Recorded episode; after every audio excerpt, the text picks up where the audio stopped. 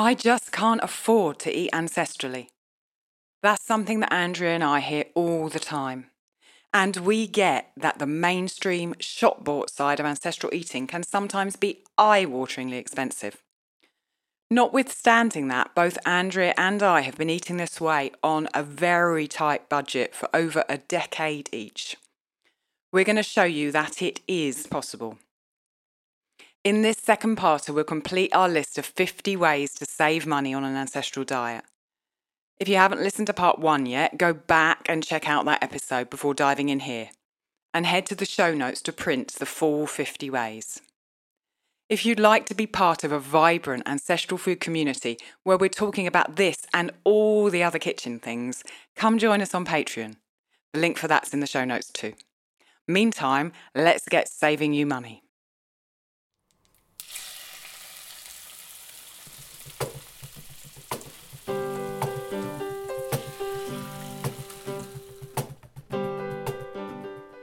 Welcome to the Ancestral Kitchen podcast with Allison, a European town dweller in central Italy, and Andrea, living on a newly created family farm in northwest Washington state, U S A. Pull up a chair at the table and join us as we talk about eating, cooking, and living with ancient ancestral food wisdom in a modern world kitchen.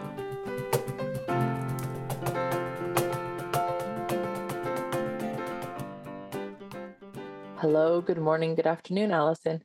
Hello, hello. How are you doing today? I am ready to save some money with my ancestral yeah, diet. Me too. Let me get to the rest of those points. So we had a part one already where we talked about ways to save money in an ancestral kitchen. And we had seventeen ideas for the sourcing of your food. And then we covered six ideas under ingredients, and today we're going to go over some ideas for saving money, and we've categorized them under stock, kitchen routines, home tasks, and then we have kind of a miscellaneous section of things mm. that didn't seem to fit anywhere else. And then at the end, Allison, I hope you're ready because I'm going to ask you, and you should ask me, if you could do one thing mm. to save money in your kitchen, what's that one thing going to be? Like the yeah. biggest gung-ho, whatever, bang for your buck type thing, okay? So we'll share each of those at the end. Wonderful. Okay. Yeah. So before we go, do you have any yeah. um, any delicious, wonderful reviews to tell I me do. about? I have a review from Jen Browne, who okay, left us you, a five star rating on Apple Podcasts. Oh, I love it. And titled her review "Love," followed by two exclamation marks. Oh. And she says, "This podcast has been life-changing and such a joy to listen to as I'm carting my kiddos around. I'm excited to add things back into our diets and lifestyles that I saw my nanny doing while I was growing up. Excited to do Allison's Rye Sourdough class to start the adventure into sourdough. Thank you, ladies. This is needed and you do it so well." Oh, thank you, Jen. That's yes, cool thank that, you. that she saw her nanny doing... Did you say nanny or nan? Yes. Yeah. That's cool that she saw her doing that and then she's bringing stuff back in. Yeah, I agree. It's like looking behind the veil, you know, like, oh, that's how you're doing that. Okay. Yeah, exactly. I feel that about things my, my mom did when I was growing up and then as an adult, I'm like, wait a minute, what? Yeah, yeah. Oh, so it's nice and early for you. We always record nice and early for Andrea. Mm-hmm. Have you managed to have some food yet this morning? Actually, no, but I want to tell you what I had for breakfast yesterday because it's the same okay. thing I'm going to have as soon as we're done recording. Mm-hmm. So we have basically in this household become addicted to your oatcakes. okay. None of us can move on. We're stuck. You don't so, have to move on. You can stay there if you want. Yeah, we're happy. So we, um, what we started doing is we grind the oats for double batch because we don't have oat flour and we grind them and we found okay. them. We tried grinding them less and less, and we found the perfect place where we like them. If you have a Vitamix, we grind them on the one, level one. And so we grind them. They're very coarse. And then We mix it up just as per the cookbook instructions. Please buy the cookbook. Link in show notes. So we we mix them up per the recipe instructions that you put in the cookbook. And then um, we set the bowl on the counter where it can ferment overnight. And then it just stays there until we've eaten it, which takes, you know, maybe two or three days. Yep. And then when the bowl's almost empty, and there's just a little bit left, we start it again. What so, what are you um, using as your starter in the bowl? We just put in sourdough starter. Okay, yeah, yeah, that's what I do. And because we always have plenty of sourdough starter, because we've got two quart jars going full all the time right now, then um, we probably don't have to add more starter every time, because we intentionally mm. do it before the, like we don't, we don't wash the bowl out or anything. We just keep refilling yeah. it. Yeah. So it has a little back slop in there, but mm. yeah, we'll make it anyway. So, so I made, make now, now I've kind of gotten into Allison's like, no, how big can I make this thing and flip it over without it breaking? So, yeah. so how big, how huge... big can you make them? I don't know. Probably not as big as your squash pancakes yet, but about as big as my pan right now. Oh, so, that's good. Yeah. So put it on, and it's kind of thick, right? So I sort of mm. stand there like in a meditation, sort of like patting it with a spatula, getting all flat. And then when I flip it and the bottom is nice and crispy because I put lard on the pan first, then I sprinkle yeah. some coarse salt on that.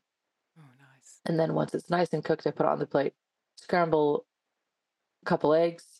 And then um, usually we have some kind of meat, like beef or something from the night before, either sitting on the stove or whatever, and I'll shred some of the on, sometimes instead of the egg or sometimes with egg or whatever, depends on if I have it. And then it just becomes like, what can I find? So sauerkraut or cortito or cream cheese or sour cream or shredded cheese, uh, jalapenos, fermented jalapenos, um, cilantro. I had some fresh cilantro oh, yesterday. It's just like the capers from you. Oh, yay. Whatever I can find, just kind of put on top, and then uh, go sit outside and eat it in the sun. So nice. So that's what oh, I'll be doing enjoy that. After this. yeah. Excellent, excellent. So if anybody's like wondering, those oatcakes make the perfect platform for turning all the scraps in your fridge into something that just looks like amazing. So nice. Yeah, that's what I had. Did you eat lunch before we got on? Yeah, I've been I've been home alone today, which is quite oh, unusual. Nice. Rob's um, gone into Florence to a studio to mix one of his tracks, his kind of latest track. He's um, found a friend who's mixing it for him. Oh, so, is this the guy um, he told me about? That's like I think so. Super yeah. smart and cool, and and like yeah. has these special audios where Rob said he can hear things that he could yeah, never hear. Oh, exactly. Yeah, that's so cool. So um, yeah, he's been doing that. So I was here on my own, but I decided that I wanted to just cook up some stuff that would feed us also tomorrow. So yeah, I'm right. I'm in the habit of making the last couple of months um, some burgers that are beef mince and liver together. And oh. I've kind of been honing the recipe. The first ones were nice, but a bit oniony. And then I've been working on what herbs and spices I want in them. And, and I've kind of got it down now it, into a way that you all like it. It's really, really nice. Which I think the recipe's going to go in our next cookbook because it's oh, good. good. So good. I made um, a lot of them this morning and had one for lunch with some kind of carrot and pepper salad. The vegetables are turning here. This probably won't go out this episode till September, but it's actually June. So we're getting into summer vegetables. So I had some pepper. Um, and the ends of two breads, one spelt, one rye, spread with lard and some sauerkraut.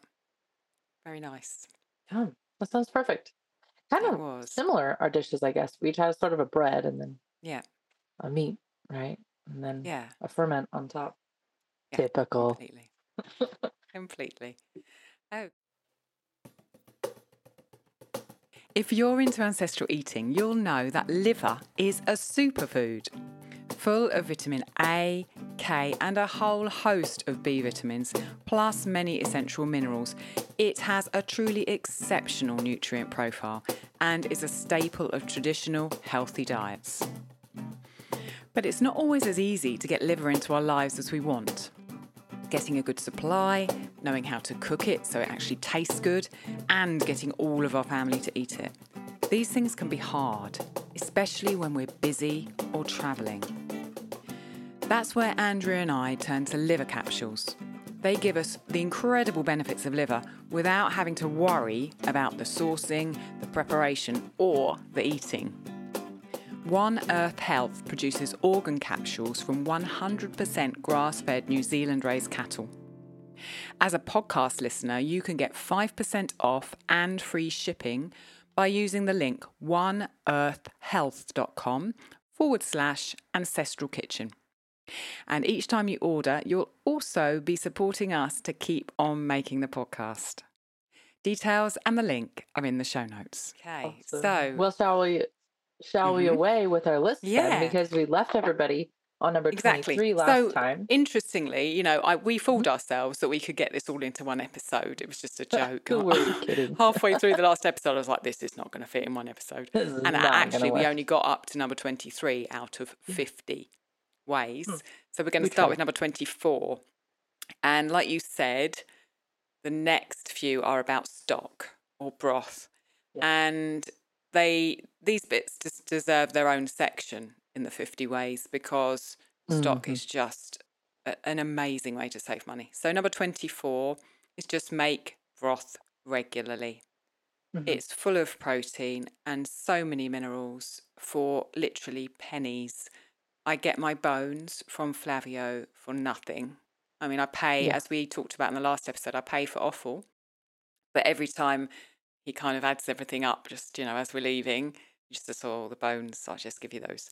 Um, so I'm paying, you know, apart from the energy cost, I'm paying nothing for those bones. That's amazing. And those, when I have stock with my meals, I'm going to be assimilating my meat better. So it's just an absolute no-brainer. If you want to save money, make broth regularly. Number a twenty-four. Lot of people butcher for meat. Like they butcher for the meat. They don't butcher for the fat or for the organs or the bones. Mm. And I think we, hmm, I think we talked about this a little bit in the last episode, but actually I can't remember where the number is. But um, if you are getting whole, yeah, we talked about whole animals, right? Yes. Yeah. Okay.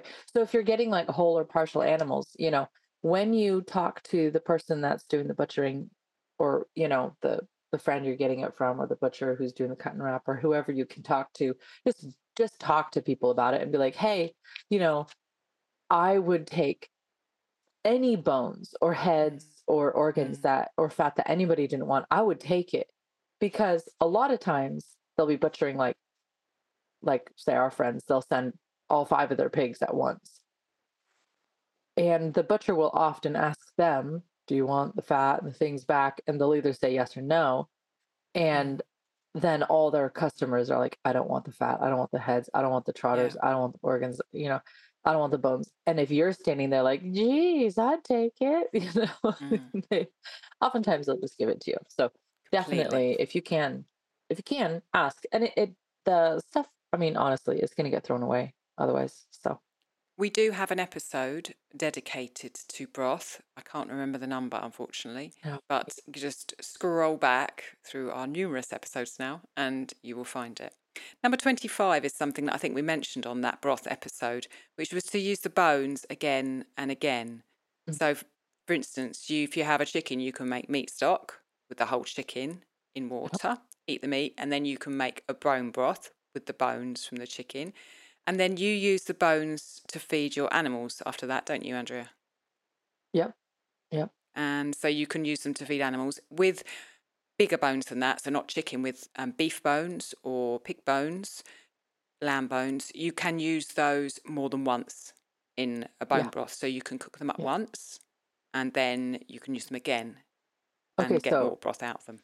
So since we have so many animals right now and mm.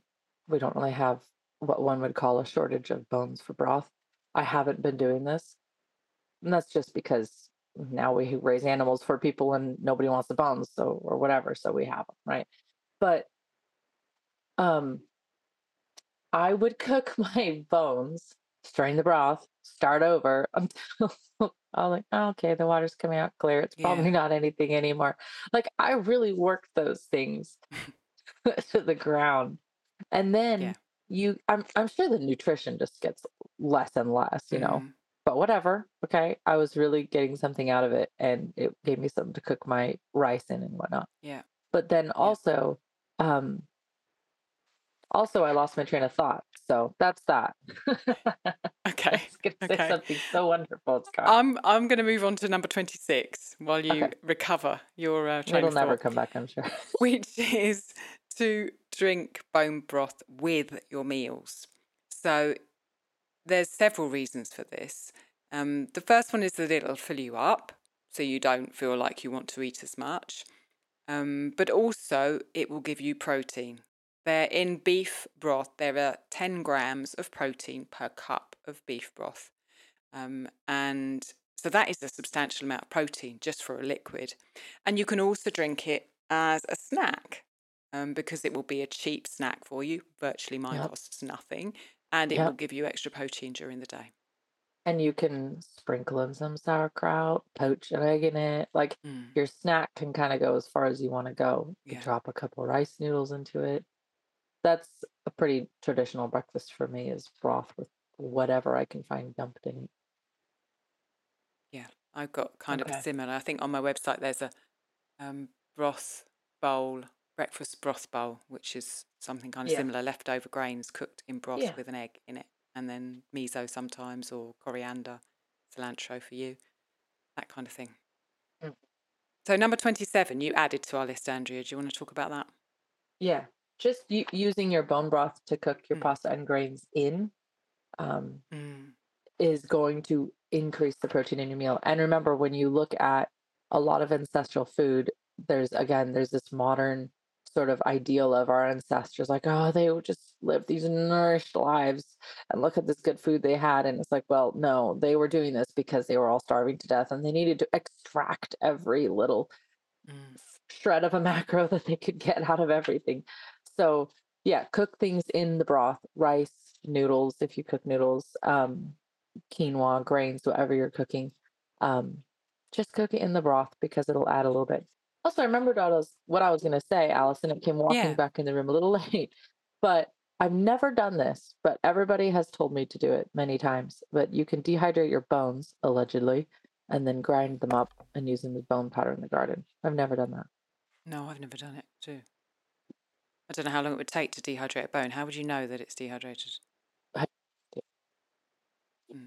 tried it. Maybe I should, just for podcasting. Yeah, if, when you try it, tell me. Yeah, okay. Okay, so the next section is kitchen routine, kitchen cooking.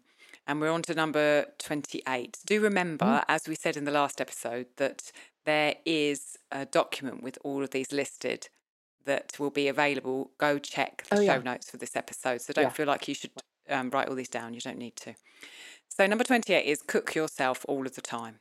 So literally just cook. The more that you cook yourself, not buy meals from outside, the more money you will save. And that just seems so simple, uh, but it's totally it. key to saving money. we the, don't need that. Number twenty-nine, well, which is just, some, also yeah. just the, yeah, I think this might be covered in detail somewhere else, but just like by cooking, Cooking on your own, I, mm. cook yourself makes it sound like you're going to put yourself in the pot, Just, but cooking alone doesn't make sense either. But um, when you are cooking and making things out of ingredients, it tends to be cheaper. Yeah. So like not buying pre-made things would fall into this category, I would say. Like, yeah. Yeah. Completely. The other, the next thing is something that we talk about really quite a lot. In that, oh, nobody wants know, to talk about easy, this. It's easy to see that, to think, I mean, sorry, to, that people are eating all these amazing things all the time. Um, but really, to save money, and in both of our kitchens, we are not. So number twenty-nine is be prepared to eat similar things most of the time. If you're buying in bulk, like we do, like we talked about in the last episode, you know, I've got like twenty-five kilograms of sorghum in my house at the moment. I'm eating a lot of sorghum.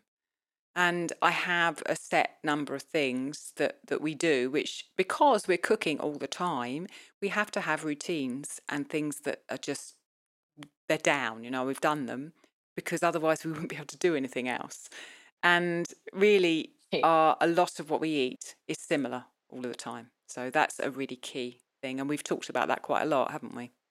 I wonder, Allison, I guess we can ask you, the listener, mm. um, does that come through when we talk about what we eat?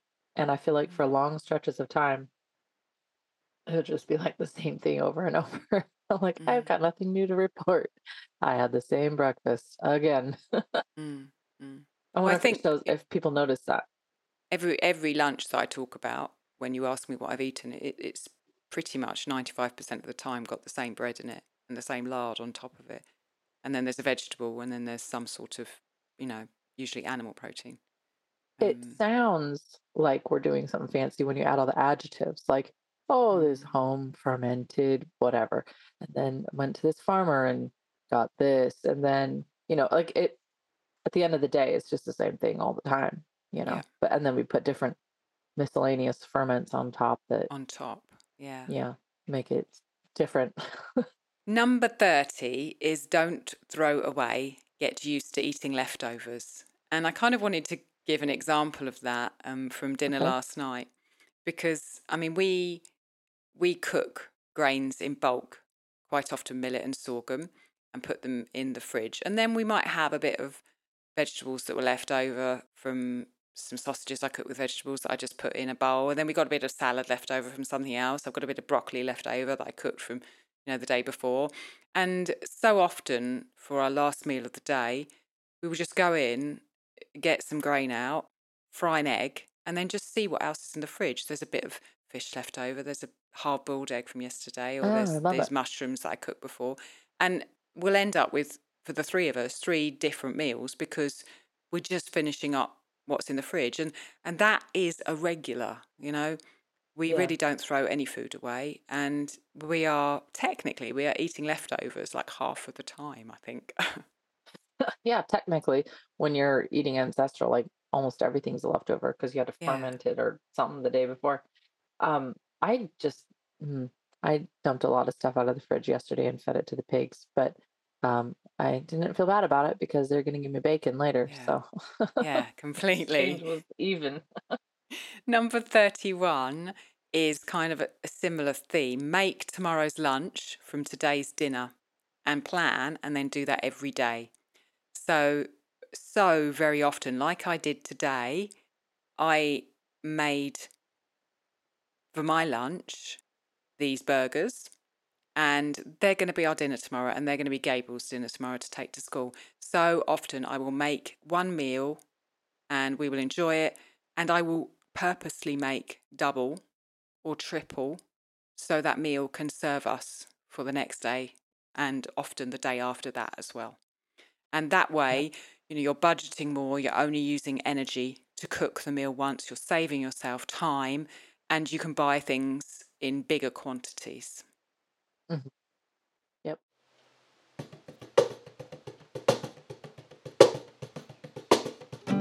Did you know we have a Patreon for the listeners of the Ancestral Kitchen podcast? That's right. Can't get enough of this? Well, there's more of it over on the Patreon feed, just waiting for you. We have a variety of levels to choose from and a bunch of different benefits to enjoy. Your sponsorship keeps the podcast on the air ad-free and helps us keep buying books to read and talk about on the podcast. It also helps Allison buy bizarre ingredients at the farmer's market so she can ferment them and tell us about them later. Check us out at patreon.com slash ancestral kitchen podcast.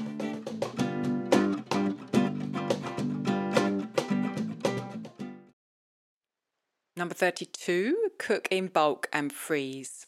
So yeah, that's mine. Yeah, you, know you like do that, that a lot. You you talk about that because I know you do that with um with beans and, and pulses as well, don't you? Talk about that. Well, you do it too. Well, you're not really doing it with the bread now, are you? No. I, well, I am with rye.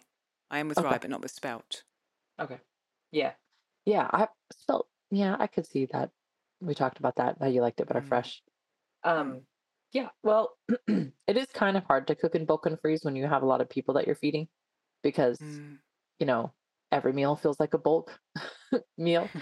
And then you cook five of them and you're like, wow, need a Let's wash go. pan to mix this in. But it's worth it. It's worth it. Um, mm. And having frozen meal. Ah, man. Actually, I don't think I have any in the freezer right now. But nothing beats a frozen meal when you're doing like a long day of chores outside, because I get so disrupted when I have to come in and like create a meal. I don't, I don't know why my brain doesn't switch the tasks very well. Um, if any therapists are listening to this, maybe you can call me and help me with that. But when I make like um meatloaf, say, or shepherd's pie or something, which I know is shepherd's pie made, is made out of lamb. Don't come at me for that. Then um, I like to have it in the freezer, take it out the night before we have a really big project day, like butchering or something. And then in the morning, I just stick it in the oven, even when the oven's off and cold. And then at some point, I'll either say, "Just go in and turn the oven on," or I'll go in and turn the oven on. And it's mm. like, literally, that's the only task it took. And then it cooks and it's done. And it's done. So I'd say free. Yeah, if I could have more freezer dinners, that would probably be my one wish. But What's should... your favorite? What's your favorite freezer meal? What do you do most often? Oh, um, well, shepherd's pie or cottage pie or combination or swineherd's pie, whatever. Yeah. That's one we really like because there's a lot of meat in it, yeah. and then there's potatoes on top, and then you can make a fresh bread to go with it if you want to, or you can just not, you know, yeah. and it's fine. So okay. we really like that one. Meatballs is a good one. Yeah. To have frozen, as we know, around here. Yeah. You've got a bigger freezer than me, so it's yeah. a little bit easier for you. Meatballs I find really effective in the freezer because you put them all in a bag.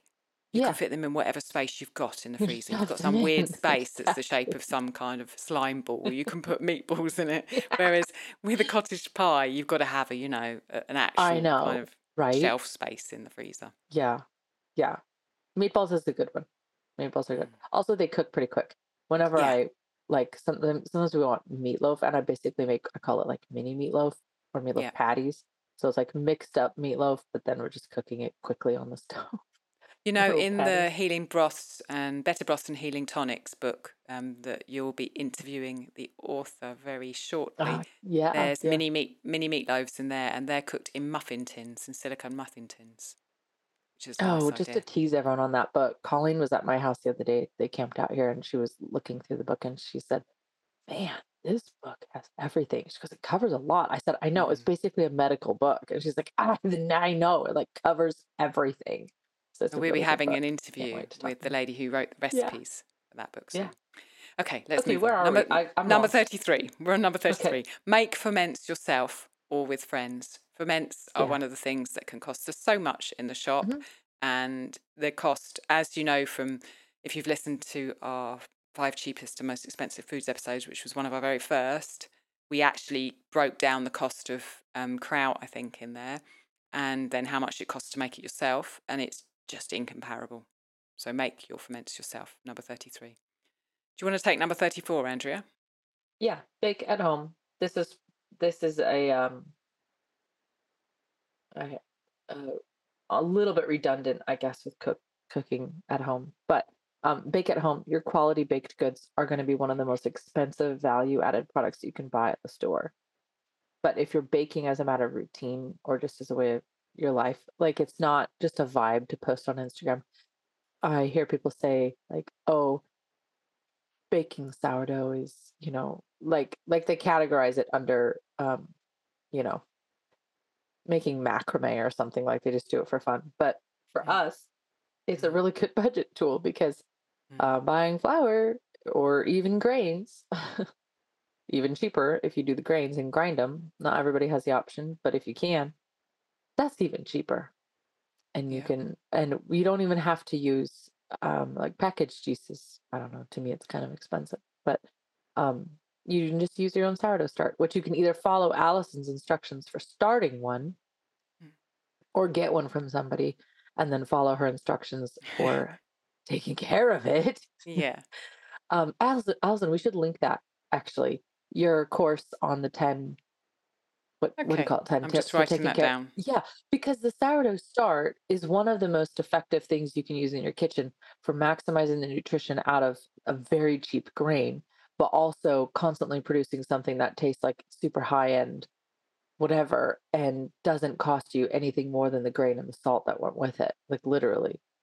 Yeah, completely. I mean, sourdough is like such a great. So that I mean, that course we is didn't free. Put sourdough start no. as a as a no, saver on here, but but if you've ever fifty-one bought yeast, you know it's pricey. Yeah. um. Yeah, we'll put we'll put oh, the link right. to that course in the show notes. It's a free course, um. So you can just just go and sign up and and access it. Um. I wanted to just add to that that literally we would not be able to afford sourdough if we bought sourdough. No. And no way. We can't um not eat sourdough because I mean Rob can't eat anything other than you know my sourdough or yeah. very, very expensive sourdough. He can't yeah. eat normal bread. So literally we have to cook our own. We have to bake yeah. our own sourdough because we'd be not very well if we didn't have sourdough and we can't afford to buy sourdough at the store. So I, I should also console the reader that this doesn't, oh, listener, I mean, I'm used to actually writing more than talking, but um, we should console the listener that I will say I don't bake bread all the time, at least not, not in the past year. Um, at every, it's not like every other day I get up and mix up a batch or something. Kind of wish I did. Maybe I'll get back onto that rhythm. But incorporating animals was sort of my focus for this year. Mm. And so bread is a little less frequent, but that's also okay with me um, because I've been subbing in like rice or something or the oat cakes, you know? Yeah. So we've we've got a bread, if you will. Mm. Um, so don't feel like once well, once we start, then I'm basically latched on to making sourdough every Tuesday and Thursday for the rest of forever. Like you could just not have bread for a while. It's mm. fine. And then when you're not buying baked goods and you get really creative and you're like, okay, I'm going to make Allison's oatcakes because I want bread with this meal, but I also don't have time to make yeah. a loaf. So yeah, completely. Yeah. Okay, number thirty-five and number thirty-six is related too. And number thirty-five is render your fat yourself. So tallow and um, pork fat, lard and ghee as well. Don't forget ghee. Ghee is very expensive. They're all very expensive, really.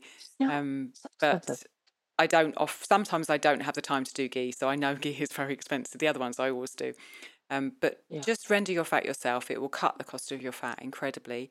Number thirty-six um, is, I, I want a t-shirt with this on, eat lard. yeah. Eat lard or tallow over butter. Um, what I've seen, you know, when I go into um, Weston Price groups or places where people are cooking ancestrally, the last couple of years, they've talked about how butter is going up in price humongously. And yeah. Yeah, it is. And butter is incredibly more expensive than homemade lard. And you can eat lard like butter. You know, you can fry things in it. Yes, you can cook things in it. You can use it as a greasing fat, but you can eat it on your bread. And, and I do every day, you know, lard on bread with salt or lard on toast. It's just, it's wonderful. And it is a completely different kettle of fish to to buying butter and using that every day. Mm, yeah. Even making butter is expensive here because the cream, even with a cow, there's cream, right? Or I can get raw milk from the farm that we buy it from when a cow's dried up. And, mm. but there's so many things that you can make with it. You can do the ice cream with it. You could do sour cream. You can do cream yeah. cheese, you know? And it's and so then you're like, how do I put it all into butter? Like really? Mm. And I have really just with the focus of not buy or buying as few fats in as possible. Then I've been like just taking anything that has butter in it. I'm like, well, today you get tallow because that's what I have, or today it's going to be lard. Mm. Um, and or honestly, Allison, we have a mystery fat right now. I rendered a giant bag of fat, and I was like, I don't know what this is. mm, interesting. So, I should do a little, a little taste test. I wish I could taste yeah. it and try and give you my opinion. yeah, I, I'm sure you could tell me. Um, Mystery fat. I think I think it's tallow. Everybody's like, it smells okay. kind of like tallow, but I'm like, it also comes lard, so I don't know. But yeah. um, okay. It doesn't really matter because it's pretty neutral, and I just use it to make the bread that's in the cookbook, or, you know, that, that recipe mm-hmm. takes like like a third of a cup of fat or something, half a cup. I don't know. It's a yeah. lot. And I just use a giant scoop of tallow or lard. Yeah. Nice. Okay. Number thirty-seven, um, grind your own grain. You mentioned that when you were talking about baking at home. Now, in, investing in a grinder is perhaps something that is costly at the beginning, but over time, you know, over a number of years of use, you will recoup that money from buying the grain and grinding it yourself. Yeah. Um, in addition, you'll be getting more nutrients from the fresh grain than you would be from a flour. It's interesting when you read Weston Price's um, book, you'll find that you find that he really focuses in on freshly ground grains. He doesn't hmm. really talk much about sourdough. He doesn't really talk much about processing grains, but he talks about freshly grinding yeah. grains. So Surprising. If you can't afford a grinder yet, think about potentially teaming up with someone you know who also wants a grinder and you kind of share it. Or if you know someone with a grinder, can you go over and grind some grains there and give them something that you've made? Um, because that that's kind of our ethics of joining together and doing stuff together. Number thirty-seven. Yeah. Okay, I'll, on to I'll number link, thirty-eight. I'll, mm-hmm. I'll link John Moody's review on grinders in Weston ah, A. Price. Okay. I'll put that in the show notes, because then when you're choosing your grinder, he, he says in there, he's like, get this grinder. It's going to last you like multiple generations. So. Yeah. Okay, I'm writing that down so we don't forget that. Okay, do you want to go okay. on with number thirty-eight while I'm writing? Yeah, value add your own dairy products. Value added dairy is, it even trumps baked goods as the most expensive value added product that you can get. So homemade cheeses and things like that. They, we make those on a fluctuating basis based on our time to money ratio at the moment. So the less um, time I have, sometimes we're focused on projects that earn us money. And so then I'm happily will buy the cheese that somebody else made. And then sometimes I'm more focused on not spending any money, but I have more time. And so then I put my attention to making things at home. So how much and what things I make is a sort of sliding scale based on where we're at. But mm-hmm. I remember Josh Thomas of the homesteading family with Josh and Carolyn, he was saying on an episode he did when he talked to somebody about that the guy asked him what saves the most money on a farm. And he said, um, having a cow and establishing your own dairy routine. You know, you don't have to have the cow. It, trust me, if you're buying milk from somebody, it's costing the same as keeping the cow. So it's the same difference, but mm. um, using the raw milk, even he, he also said, I know not everybody has a cow. So buying raw milk and then making the products out of it. He said that even more money is saved than with their having a giant vegetable garden. So mm. it's a huge impact on your budget to learn how to value add your dairy. And you can either learn through books, or there's people that put out courses. And Allison, I think one day we should put out a dairy book too, because mm. we have so many things that we make. But um, spend a little money if you can on learning how, since you probably, like most of us, didn't grow up with a cow. Well, some of you did, you know, but not all of us did. Um, and learn how to make things. You can make very easy soft cheeses in a day. You can make like five kinds of cheese in one day with some of the soft cheeses like, um, you know, ricotta and things like that. Um, you can make things like schmirkes, which is made from um, clabbered milk without any, you don't have to buy any cultures or anything. And ricotta the same. You know, you just need lemon juice and vinegar or one or the other, you know, and salt. Um, those are very easy. Farmer's cheese, you'll have to get rennet for that, but that's a very easy one you can make in one day. Um, and yeah, there's just a lot of things that you can do with your dairy to save money. Wonderful. And yeah. kind of moving along on that same theme, value adding, make your own luxuries. So the two examples that come to my mind are chocolate and coffee. So you can buy coffee already roasted and already ground in a packet, Or you can bulk buy the green beans and roast them yourself on the stove or in the oven. Chocolate, you can buy very expensive bars of chocolate, or you can do what I do, which is buy the beans, roast them and make your own chocolate. Well, so I, I have imported a course mine from Italy.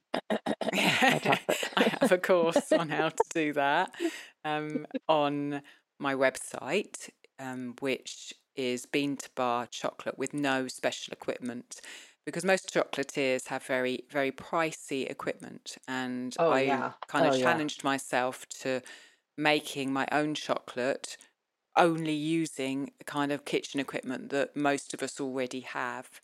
Um, that's a really um, reasonably priced course. It's a recording of a live Zoom that I did, and it will teach you everything you need to know to go from a raw bean to homemade chocolate. So yeah. those are just two examples, but anything that's kind of a luxury, anything that value adds, do it yourself. That's number thirty-nine. And Josh Thomas also pointed out um, with the coffee, because he said that they get the green coffee too. And he pointed out that part of the reason they do that, aside from the cost savings, is that it saves or, or it can store for quite a long time green. Yeah. And it doesn't store as long or as well once it's roasted. So completely. That was another good point. It, it loses its flavour after it's been roasted. Yeah. It loses its flavour even more quickly after it's been ground yeah. and roasted. Uh-huh. And in addition, um, the already roasted and ground coffee often harbours mould, which you just won't get oh, if you're freshly yeah, roasting yeah. it. So yep. um, I think by the time this episode goes out, Rob and I will have done an episode on everyday luxuries, oh, um, which will in which we'll talk about his routine for doing the coffee, and um, because he okay. roasts his coffee from green. Um, so go back and listen to that one, which I think probably would have been about four or five episodes back if you're interested in doing that. You should mention, Allison, too, here, just like the chocolate, Rob does it without special fancy giant yeah. roasters and equipment and stuff. So yeah. That's exactly. One of the coolest things is you guys have um, opened the gate, if you will, for these luxuries, because exactly like you said, when I tend to think of making chocolate, I'm like, I don't have a tempering, you know, machine. I don't like, you don't have all these fancy things, but you show how to do it just with what you have in your kitchen already, which is fantastic. Yeah. And, and that's what I do all the time. I mean, virtually all the chocolate that I eat is chocolate that I've made myself. And mm. ninety-seven percent of the coffee that Rob's drinks is coffee that he's roasted himself from green. Amazing. Hey, you washing the dishes. Been there. You've heard Allison and I talk over and over about her love of rye sourdough bread. Well, I might actually call it an obsession, but that's neither here nor there. Now you can make Allison's rye sourdough in your own kitchen with her as your teacher. And she's a really good teacher. Rye is economical, it's delicious, and full of nutrients and low in gluten. There's a reason why it has been a darling of bread bakers for centuries. Make it into sourdough, as Allison will show you in her course, Rye Sourdough Bread: Mastering the Basics. And you've got an amazing, tasty, and nutritious staple in your kitchen. It's traditional and it's nutritional. In this course, you'll learn everything there is to know about how she creates and maintains her rye sourdough starter, all about whole grain sourdough rye, including the key differences between baking with rye and wheat, how to make two loaves, an everyday rye sandwich bread, and a delicious Russian-style dark rye loaf, and what to do with your sourdough discard, including video walkthroughs for sourdough pancakes, and a tasty, sweet, spiced cake. Head to www.ancestralkitchen.com slash rye. So, so yeah. Number forty is, I put this one on, invest mm. time and energy and effort in working bees. Get your friends together and do all the hard labor of building your pantries together so you can tackle huge food products that can be obtained at bargain bulk prices together. So for instance, I've gone in with friends and we've purchased like a ton, like as in a metric ton or more of apples at a time. And you get them for so cheap. Whereas if you were to buy just a few pounds, it'd be quite expensive. Mm. Um, things like that can save you a lot. If you, if you are okay with coordinating what it takes to team up and get something like that. Usually the more organized you are, the better, because somebody's got to have all the cash up front. People can bring their cash. You know, you got to keep track of who bought how much and things like that. It's not that hard, and it is really fun, and everybody usually feels like they came out ahead. And then I don't think there's anything better than a working bee. Um, I heard somebody talk about this actually, Allison, just the other day, because I feel like I'm very passionate about working bees. You are. And you know I am. And I heard somebody talk about this the other day, and I thought, well, that's why. And she was saying that there's this idea that we have, this modern idea of a traditional wife who stays at home and like um, cooks and takes care of the kids, and dad goes to work. And she's like, that is realistically um, an idea that came from a very small sliver of time, like in the forties and fifties. Mm. She said, basically for all of human history before, you were multi-generational slash some kind of village. Typically, even the homesteads that we think of in America were very abnormal. And you women always were working socially with women, and then men worked socially with men. And she said, if you think about it in this idea of the traditional wife, or what people on the internet's called trad wife, then mm. the man still has his social network with men, even though it's actually women who prefer working socially. And she said, then you have basically this idea of now a woman who stays at home and is like isolated all the time. And, and I was thinking, that's why the working bees feel so satisfying, because, yeah. you know, those videos of, you know, Welsh women working together, or yeah. there's like all these traditional things that women do together. Yeah. And when we get together as a group of women and we talk, you know, you're peeling apples for thirty-six hours straight, you know, you're gonna talk. Like it all comes out, and we all love to kind of show off and bring a meal, you know, a dish. It's, it's like, let me just spoil the crowd. Somebody's bringing a really nice loaf of bread with some spread they made. And somebody else is like, look at this amazing freezer meal I brought. And so then everybody's eating, the kids are kind of going bonkers somewhere, and you're canning like hundreds of jars of halved pears or something. Mm. Like, it's a really good time. Yeah. I think it's, it's a, a natural kind of yeah. instinct for women uh-huh. to work together like that as a social. What women social do now for her, for their bees, is they're like, I guess, brunch culture, or like mm. go shopping together or something. And honestly, that takes a lot of money and a lot of time. And then the idea is typically like, get rid of the kids so that you can go do that. Well, that's not really an option for me. And for a lot of families, um, you know, if you homeschool, you've got your kids around you all the time. If your husband's in the military or something, you're really not going to like leave the kids with him and go somewhere because he's, you know, overseas or whatever. Mm. Um, it's just not always an option. And I prefer things that um, organically fit my life. So getting women together and saying, hey, let's have a really good work day, or even it's really fun when it's like three days in a row and everybody just shows up in the morning for like three days. You're like, this is such a good time. Um, nice. But then you all feel super productive and as well. Yeah.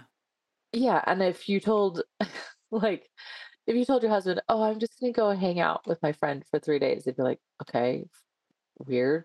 Like, what, but what about work? You know, what about our house? You know, but if you're like, I'm going to go every day to this friend's house for three days and spend twelve hours. And at the end of it, we're going to have yeah. fifty quarts of stew that we can just pull off the shelf at any time and have dinner. He's like, yeah, please go now, hurry. yeah. So anyways, yeah. but yeah, you can also save money. So yeah. Let's save go on to the next five. Okay. We're up to, that was number forty. So the next five are home tasks. Number forty-one is grow your own. And I know that we've got such a selection of listeners to the podcast. Some of them have acres and acres of land, which they're producing their own food on. And some of them, you know, have a balcony or a windowsill, and that's it. And I think it's important to state that, you know, grow your own doesn't necessarily not apply to you if you don't have a garden. It doesn't have to be big. We have a small garden here that I've talked about before, which is paved over. But I grow a lot of herbs. I, I've always got maybe somewhere between ten and twelve different herbs in the garden. And herbs can be one of the most expensive things to buy for the kitchen. We talked about them in the last episode. Um, and so I'm growing my herbs, so I can just go downstairs into the garden, cut some oregano or pineapple sage or mint and bring it up and include it in my dinners. And that's saving me money. Obviously, the bigger you get, the more you can scale up, but it doesn't have to be big. If you don't have space, don't think that you can't do that bit yourself. Number forty-two kind of is the same thing, but on a bigger scale, raise animals. Um, and Andrea, you probably want to talk about this a bit to say how that can save you money. It can and it cannot. There's, you know, you, it can be very expensive to raise animals. Um, and you can do it more inexpensively, but um, you can all, you, there are ways, and you can also uh, collaborate with people too. I always mm-hmm. think it'd be so awesome if somebody said that they wanted fifty chickens for their family. They don't have the space to grow them, but I have the space to grow them. I would totally love to collaborate with someone, and they're like, okay, we'll come out and do some work on the farm and help butcher and things like that. And then at the end of the day, if they just paid for the feed for the birds, right, we'll take mm. care of them and everything. Like, I feel like collaborations like that would profit everybody, you know? Yeah. yeah. Um, but yeah. And, and yep. raising an animal, it, mainly if you're intending to use every single part, is where you're going to find a lot of your savings. Yeah. Okay. Number forty-three is kind of along what you were just saying, and we're saying on mm, point forty, yeah. share tasks with friends. So you were talking about working bees and preserving, but literally just cooking together. So one night a week, go over to a friend's house, cook together, eat together, make twice as much in less than half the time, because you've got four hands instead of two hands. Um, and yeah. if you then your friend comes over to your house another night a week and does the same, you're going to spend time together, like Andrew was talking about, which is can be very rich. And you're also yeah. going to be spending less time and making more food. Which and even if you didn't do it, even if you weren't doing it together, um, there's still a value. And if you live in town, this is probably the easiest, actually. A lot of things you're like, oh, I don't live in the country, so I can't have a cow or whatever. But there's a lot of things you can do in town. And one thing that we did when we lived in Virginia, we lived in a, like, like we just became very close with our neighbors. And um, there's three of us women, and one of them would cook basically three families worth of dinner. And then yeah. she would just, you would just either walk over and get a pan, or she'd walk it over or something. Nice. And then the next night I would cook kind of three mm-hmm. families, and it wasn't really organized or sorted. We just kind of did it. Like I would call them like, you know what, I'm cooking two chickens, you guys down? Um, and we had smaller families. Each of us had one child at the time, so it was not too overwhelming by any means. Um, and I remember thinking, all around America, everybody's in their house alone cooking yeah. dinner every single day. And we were alternating between the three of us, and it felt like I was never having to work. And mm. if I did make dinner, I was like, oh, I can't wait till they tell me how much they love this. Like, this is gonna, this is so fun. They're going to be so delighted. Like, oh, I would get like, feel like adventurous because I wasn't doing it all the time. So I had more creative effort to put into yeah. it. Um, and we were also um, all sort of relying on, I was working on a farm, and I would bring home cases of free food basically, so we would rely on that to make our meals. And so it really felt um spiritually and physically mm. nourishing. That's nice. So yeah. forty-four is something that we've kind of talked about a lot through the different um points that we've had so far. Andrew, do you want to talk to number forty-four and number forty-five? Okay, forty-four is just skill up. So the more skills you have, the more you can say yes to. So if somebody calls you and says, I've got five live roosters, you can have them if you can take them alive. Then you can say yes, because that's a ton of free meat, bone broth, and organs for your dinner table. Um, but you have to know how to butcher them. If somebody says, um, can you glean, you can come and glean my apple orchard if you want, and you can take home four hundred pounds of apples. You're either like, okay, kids, we're like eating a thousand apples a day for the next month, or you can process those apples to be fruit and sweetness for the table for a whole year with your skills, canning and dehydrating and processing. Mm. Or if you're getting your meat back from a butcher and the friend who sent her hogs in to be butchered says, do you want all five of the pig heads? And if you know how to make those into blocks of head cheese, then yes. And Allison, you had said, you know, things like, can you cook spleen? Yeah, we had um, a, exactly a, an example like that where um, we went to get um, some goat's milk and the farmer just said to us, I've got this spleen from the goats that, that we um, slaughtered this morning. Do you want it? And we were like, yes. And because I knew how to cook yeah. spleen, the, t- there's a Tuscan kind of delicacy of spleen on toast, like an antipasto. Wow. Because I knew what to do with it, I could cook the spleen and we, and we got it for nothing. So it's such a similar thing to what you were saying. Right. And sometimes you can just learn these.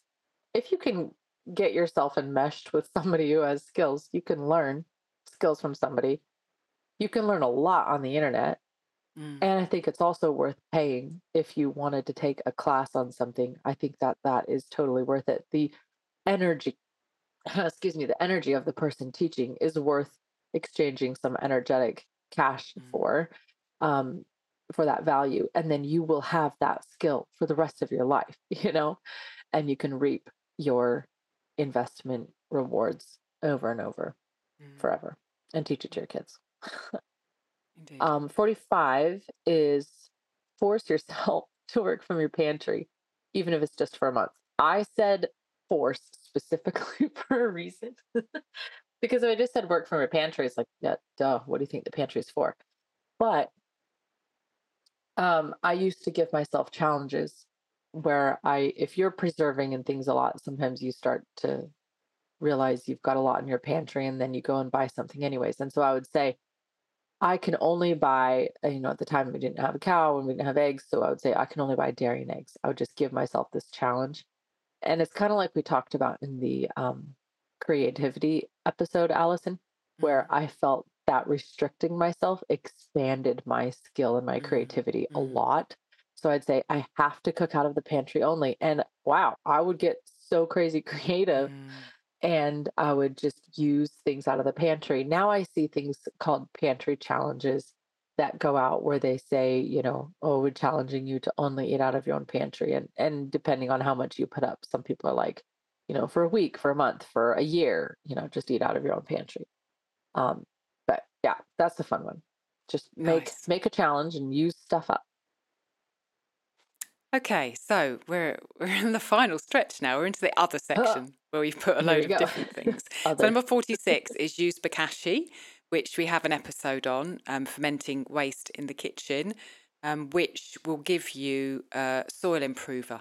And I've done that and it's meant I haven't had to buy compost to put in my pots in my garden. So go back to that episode if you want to know more about Bokashi. We also have in the show notes um, a discount on Bokashi supply. So if you do decide you want to go ahead, you can get oh, yeah. a discount to help you get started.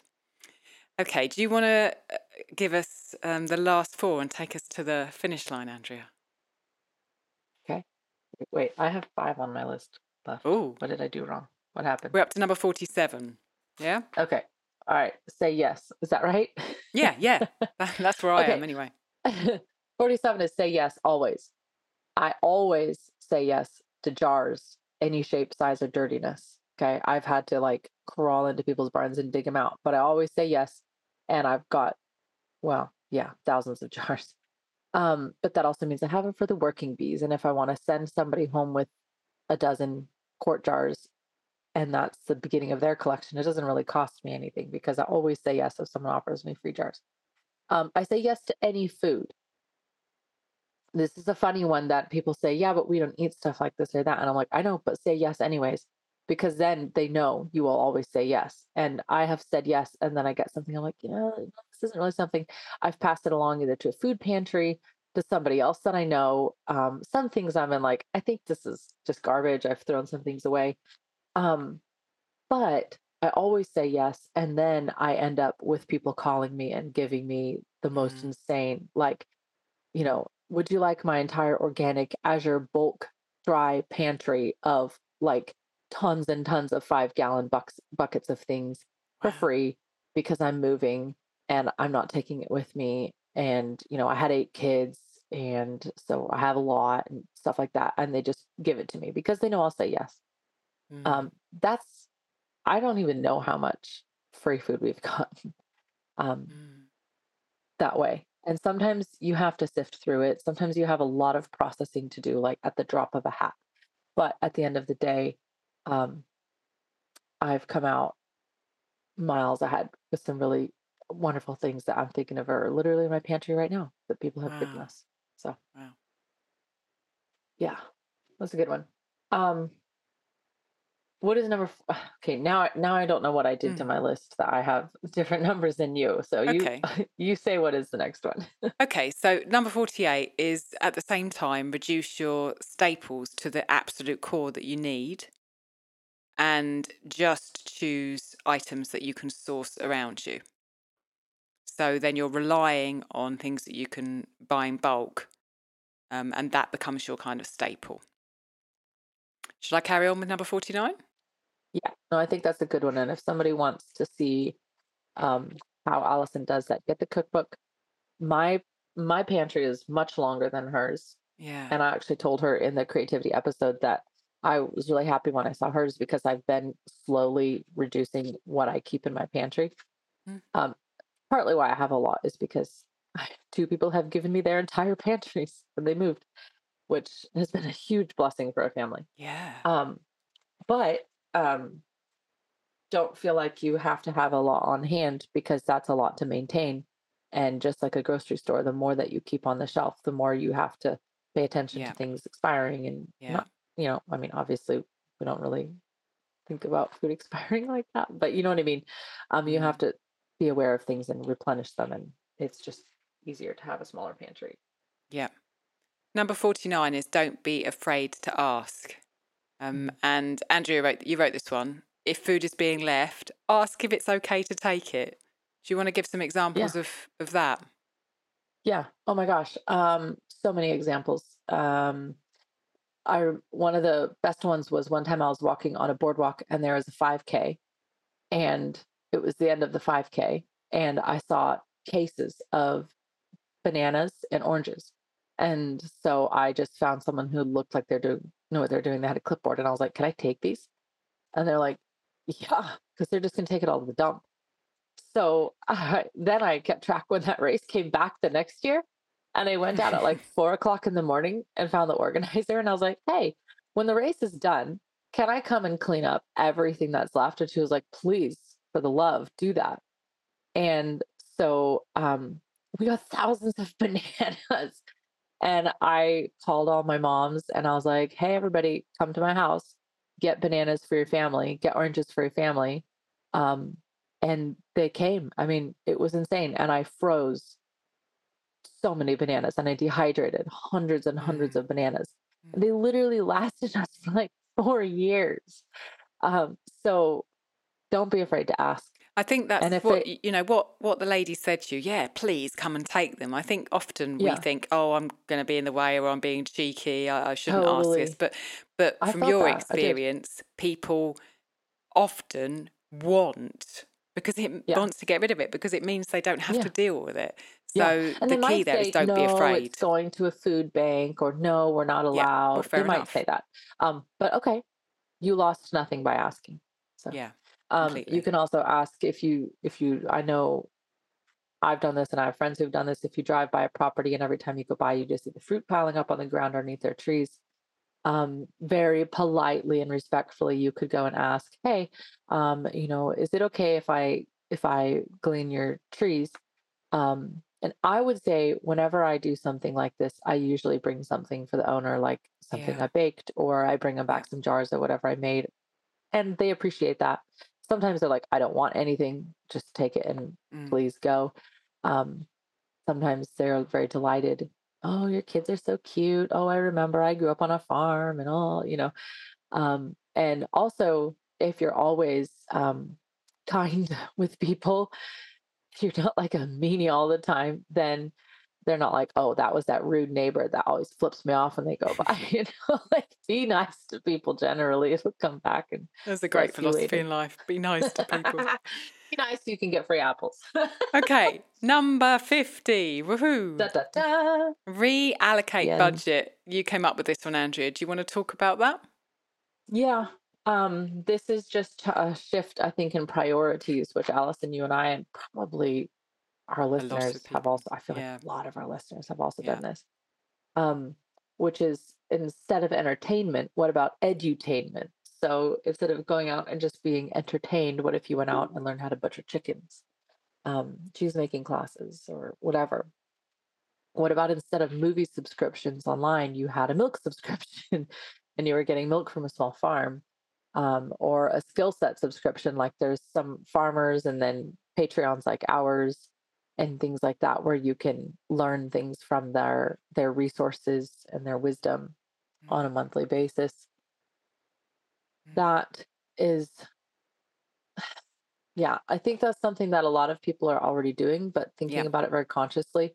How is my time and money being spent? Being spent? Mm-hmm. Yeah. And can I reallocate it into something that's going to serve us um, yeah. and also bring you just as much fun? I would, oh, I would so much rather spend three days with you, canning, crying into the kitchen towel, laughing, fa- literally falling on the floor, crying, laughing, bruises from laughing so hard, you know, then and and walk away with all that blessing, then spend three days yeah. going to Disneyland oh, or gosh, whatever. Yeah. Like, yeah, you're like, oh, yeah. And you don't have to pay me to go to Disneyland, I think.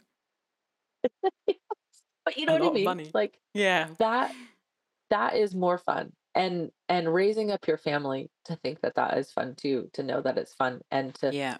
Yeah. to savor and put that extra effort into the fun dish you're bringing, you know, to share with everyone and Um, bringing water guns for the kids or whatever, like making sure that everybody feels the appeal of that time spent together.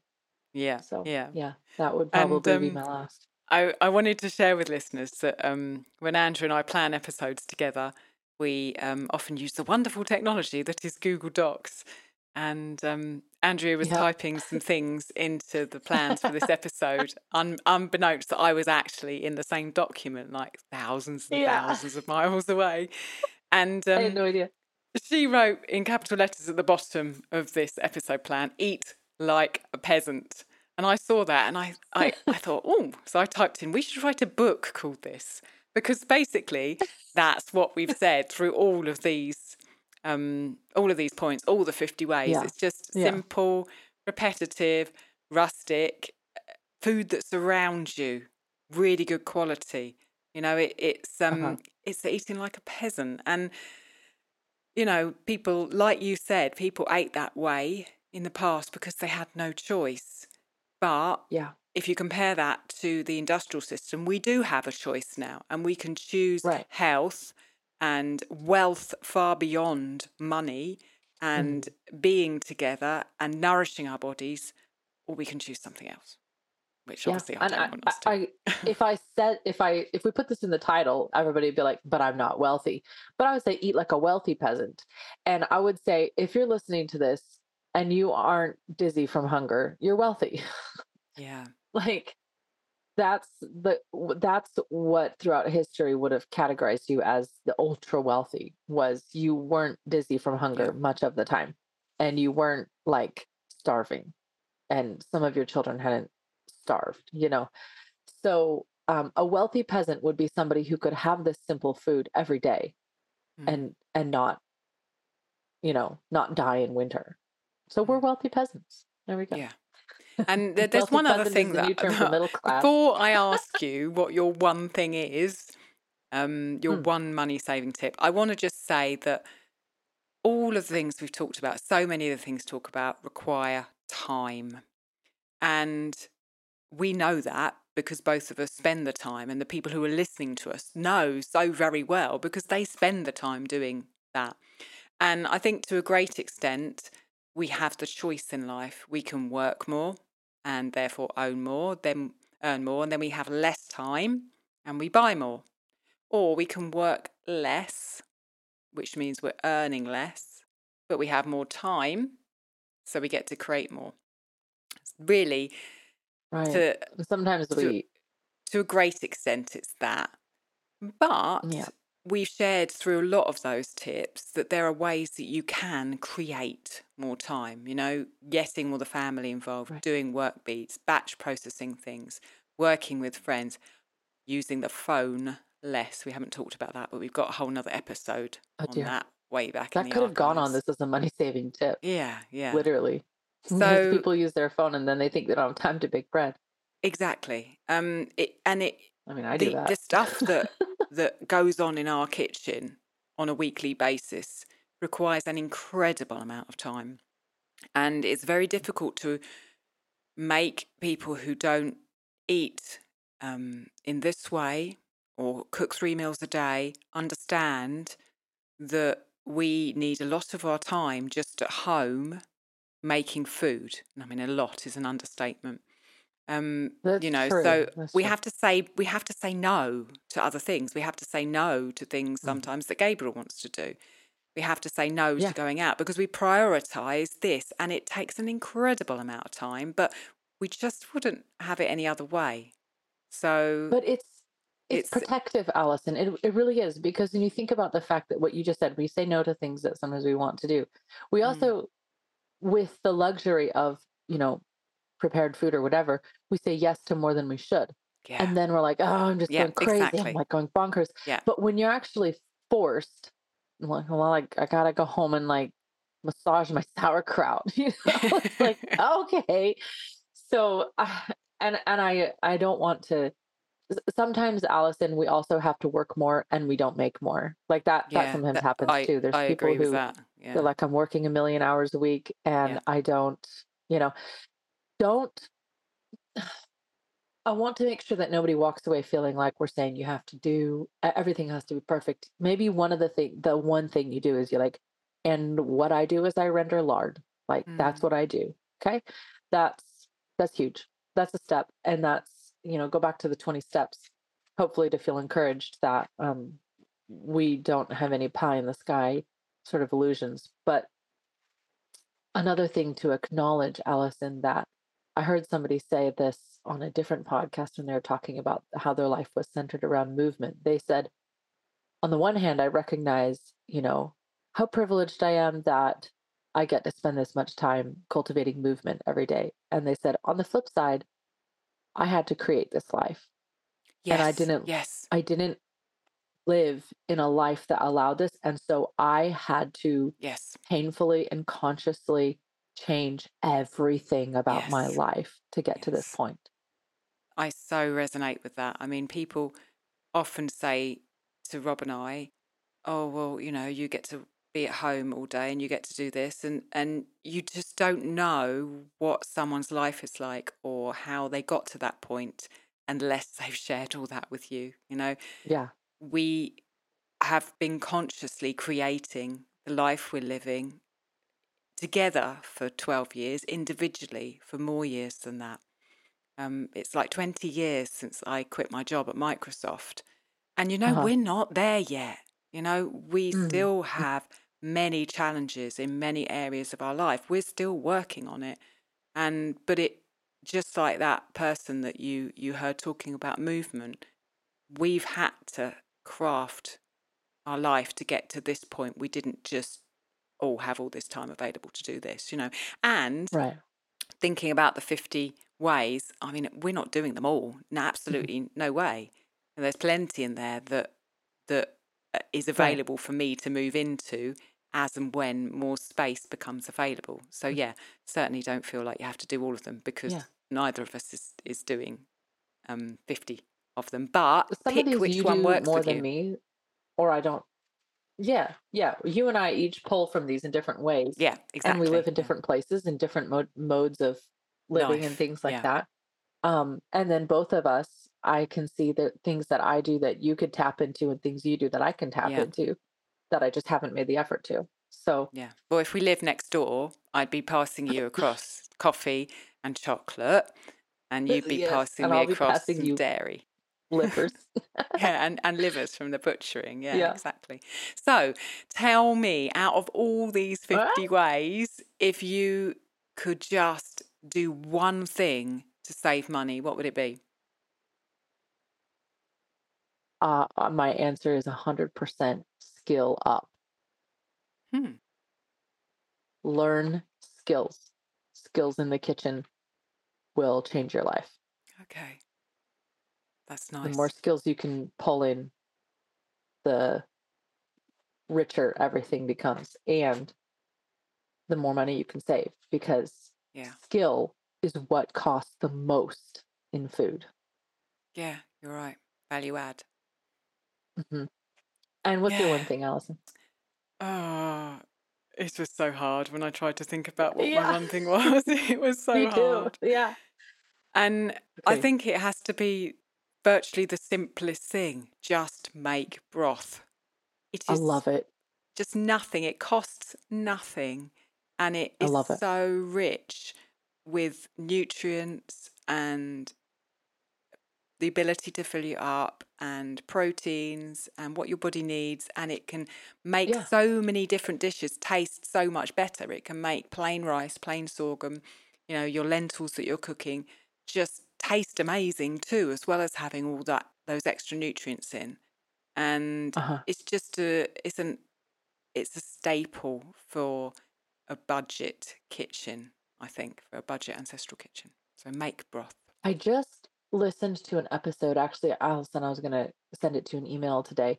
Um, mm. But it's a woman who I followed for many years who was a vegan for mm. probably, I don't know, since she was eighteen. So for a long time.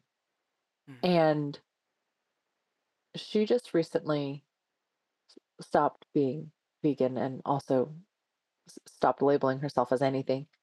And she started incorporating animal foods back into her diet. Mm. And she said, I'm making bone broth for the, you know, I'm like learning mm. this year, like how to make bone broth. And she said, I'm sitting up here recording this right now and there's bone broth downstairs on the stove. And I feel like I have a chocolate cake waiting for me mm-hmm. because it's that good. It's that rich. It's that, it checks a lot of boxes in your body when you consume it. So yeah, I think it's a really good one to pick. Nice. Okay. Well, I think our epic is finished. I hope that it's been helpful. I hope it's been really helpful. And do remember that there is the P D F. So go into the show notes and check out how to download that. And um, as always, we're available for comments, thoughts. Um, we'd love to hear the ways that you're saving money in your ancestral yeah. kitchen. I bet our listeners have a lot that they could add to this. Yeah. They're probably share. thinking, wow, they got to the end and never even said, you know, yeah. they probably got a lot that they could put on here. So let's hear it. Let's yeah. let's catalog these ideas and, and help people understand that eating like a peasant and eating out of the area where you are not only is, um, you know, more sustainable for the planet, but it can be more sustainable for your budget as well. Yeah. And definitely, definitely for your body. Indeed. Okay. Thank you very much, Andrea. All right, Allison, I'll talk to you next time. Yeah, we'll do. Bye. Bye.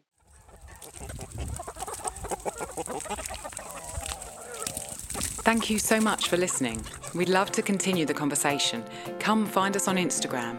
Andrea's at farm and hearth and Allison's at ancestral underscore kitchen.